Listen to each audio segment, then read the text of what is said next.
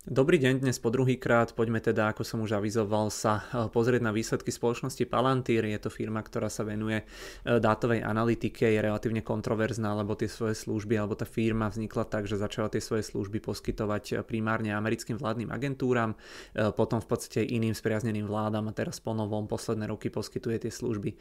už aj súkromným spoločnostiam. V podstate tie nástroje spoločnosti Palantir nejakým spôsobom upracujú tie dáta a posunú ich potom na posúdenie posúdenie človeku, ktorý je na nejakej rozhodovacej pozícii, takže nie je to vyslovene tak, že by ten software sám proste niečo riadil, ale jednoducho e, pomáha orientovať sa ľuďom v rámci e, zhluku nejakých dát. E, Palantir bol podľa mňa celkovo, čo som tak evidoval subjektívne dlhodobo jednou z možno úplne najobľúbenejších, najobľúbenejších akcií u nás v XTB, takže v podstate toto video bola povinnosť a aj tie predchádzajúce videá v rámci posledných výsledkových sezón na Palantir boli veľmi obľúbené, alebo teda jedny z tých najpozeranejších, takže toľko k tomu úvodu, poďme ako vždy na disclaimer, e, investovanie je rizikové, ako teda e, uvidíme aj na základe toho, že čo tie akcie robili po zverejnení týchto výsledkov a samozrejme pokiaľ sa vám páči naša tvorba, tak budeme radi za odber alebo like na YouTube. Samotné výsledky Palantíru, zisk na akciu bol v podstate záporný, to znamená firma vyreportovala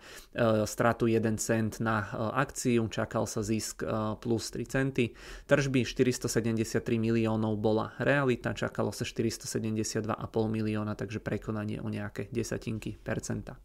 E, medziročne tržby Palantíru rastli o 26%, čo nie je ani zďaleka zlé, ale pokiaľ si správne spomínam, tak Palantír má dlhodobý cieľ e, rastu o 30% každý kvartál, takže je to teda o niečo menej. E, Palantír v podstate je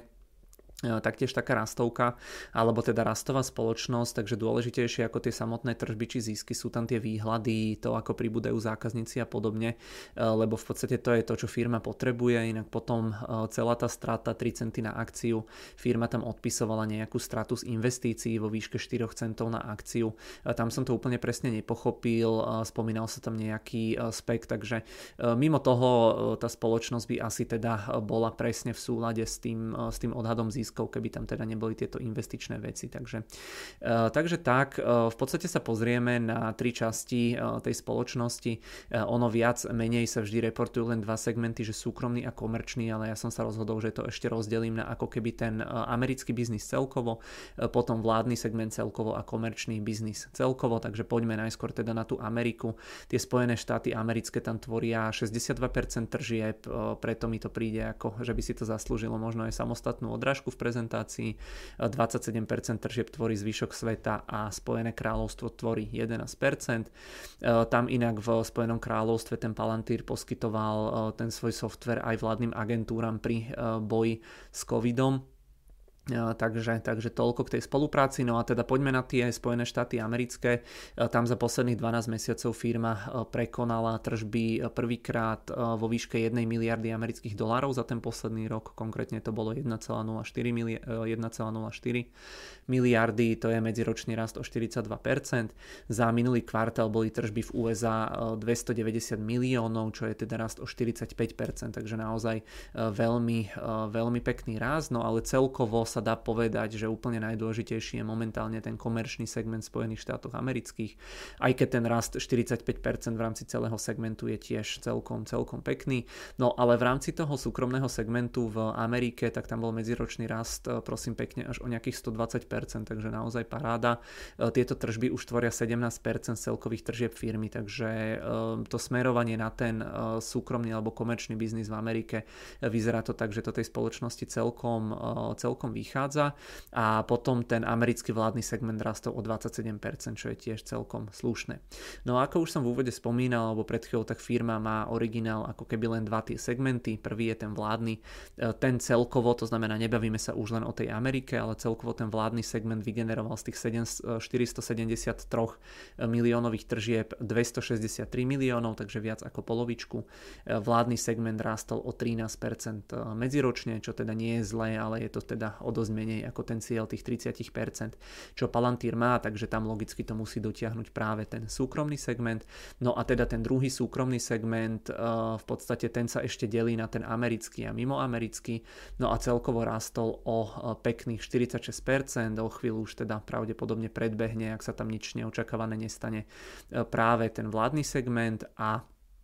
Dá sa povedať, že, že celkovo ten súkromný segment zrýchluje, pretože ten rast medziročný o 46%, tak napríklad minulý kvartál to síce bolo ešte o trošku viac, až 54%, ale tie kvartály predtým, to znamená posledný, predposledný kvartál toho minulého roku, tak tam ten rast bol 47%, 37%, ešte kvartál predtým 28%, takže ten rast je teraz momentálne minimálne taký istý, ako bol v porovnaní s niektorými kvartálmi ešte, ešte lepší, takže je super, že jednoducho tí súkromní zákazníci pribúdajú aj z hľadiska tržieb, aj z hľadiska celkového počtu tých zákazníkov, ale teda e, možno taká nevýhoda, že primárne ten Palantír rastie zatiaľ teda hlavne v Spojených štátoch amerických. E,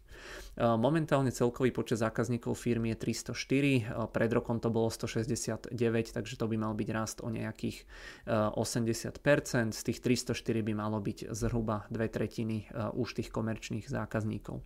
Čo ale nebolo pozitívne v rámci tých výsledkov, výsledkov je teda výhľad, ten bol trošku horší, aj keď ten rast bol teraz menší ako tých 30%, ako už som spomínal, tak na tento kvartál sa tiež očakáva e, o niečo menej, tie tržby by mali byť 474 až 475 miliónov, e, pred zverejnením tých výsledkov sa očakávali tržby až 503 miliónov amerických dolárov, takže o možno nejakých, ja neviem koľko to vychádza, tých 25, o 5% menej ako sa čakalo takto odhadom. Na celý tento rok firma očakáva tržby 1,9 miliardy, analýzy analytici pred zverejnením výsledkov očakávali 1,98 miliardy, takže e, ten výhľad aj celoročný o niečo nižší, ako sa pôvodne čakalo. No a záverom tie výsledky za mňa viac menej fajn, ten komerčný segment, čo je pre firmu dôležitý, tak ten rastol pekne. E, dlhobo, dlhodobo by tiež e, Palantíru malo hrať do karat aj to zvyšovanie napätia vo svete, či už je to Ukrajina alebo Tajván, proste tie spriaznené vlády USA by mali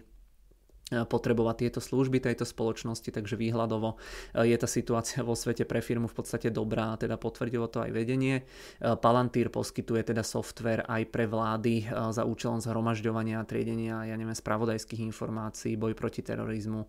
pranie špinavých peňazí, používa teda tie dáta alebo ten software na vyhodnocovanie dát aj v oblasti nejakých vojenských vecí a podobne. No a teda, ako už som spomínal, tak ten výhľad potvrdilo aj vedenie firmy. CFO vravil, že majú rozrobené potom aj nejaké dohody s vládami, ale že tie obchody sú veľké, ale že to chce proste čas, kým to doriešia. E, Palantír tiež dlhodobo zvyšuje počet zamestnancov, ktorí e, by aktívne predávali tie služby. Tento rok by ich malo pribudnúť až 25, takže Palantír posilňuje tie svoje predajné týmy. A e, ešte tam bolo spomenuté, že firme moc neponáha ten silný americký dolár. No a to je asi všetko také podstatné. Palantír má potom tiež celkom prehľadne urobený aj report aj prezentáciu, teda určite mrknite, ja vám to ukážem o chvíľočku.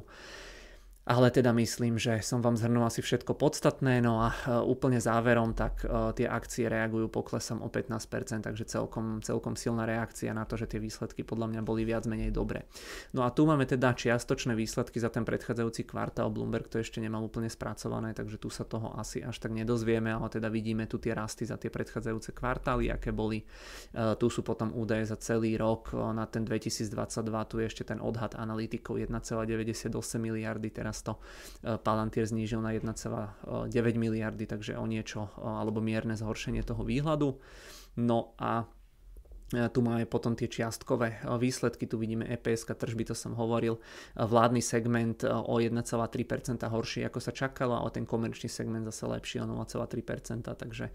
to si myslím, že je, že je teda pozitívne.